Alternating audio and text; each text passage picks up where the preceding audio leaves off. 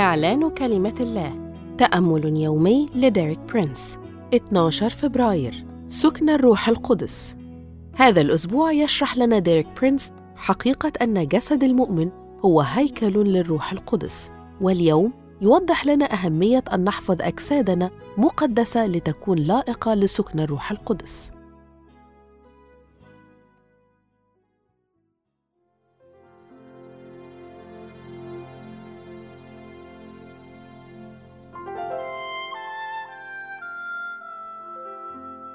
تعتبر القدرة على الكلام علامة من العلامات المميزة للشخصية.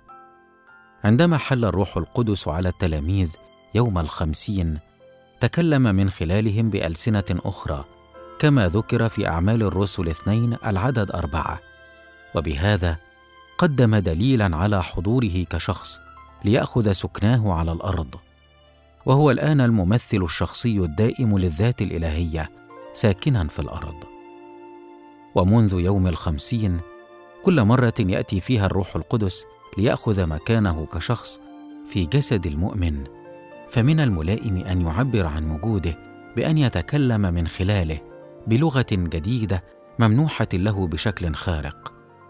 في الواقع كأنه يقول هذا هو البرهان على حضوري كشخص لأسكن في جسدك لهذا السبب يقول الرسول بولس في رسالة كورنثس الأولى ستة العدد تسعة عشر أم لستم تعلمون أن جسدكم هو هيكل للروح القدس الذي فيكم؟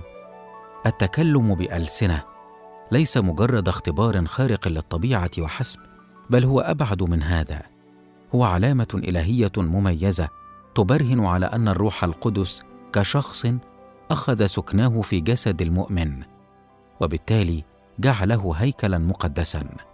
تضع هذه الحقيقة على كل مؤمن مسؤولية أن يحفظ جسده في مستوى من القداسة يليق بأن يكون هيكلا لله.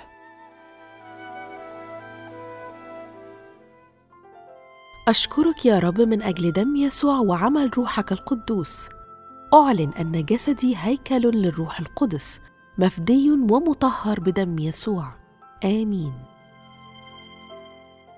للمزيد من الكتب والعظات لديريك برينس قم بزيارة موقعنا www.dpmarabic.com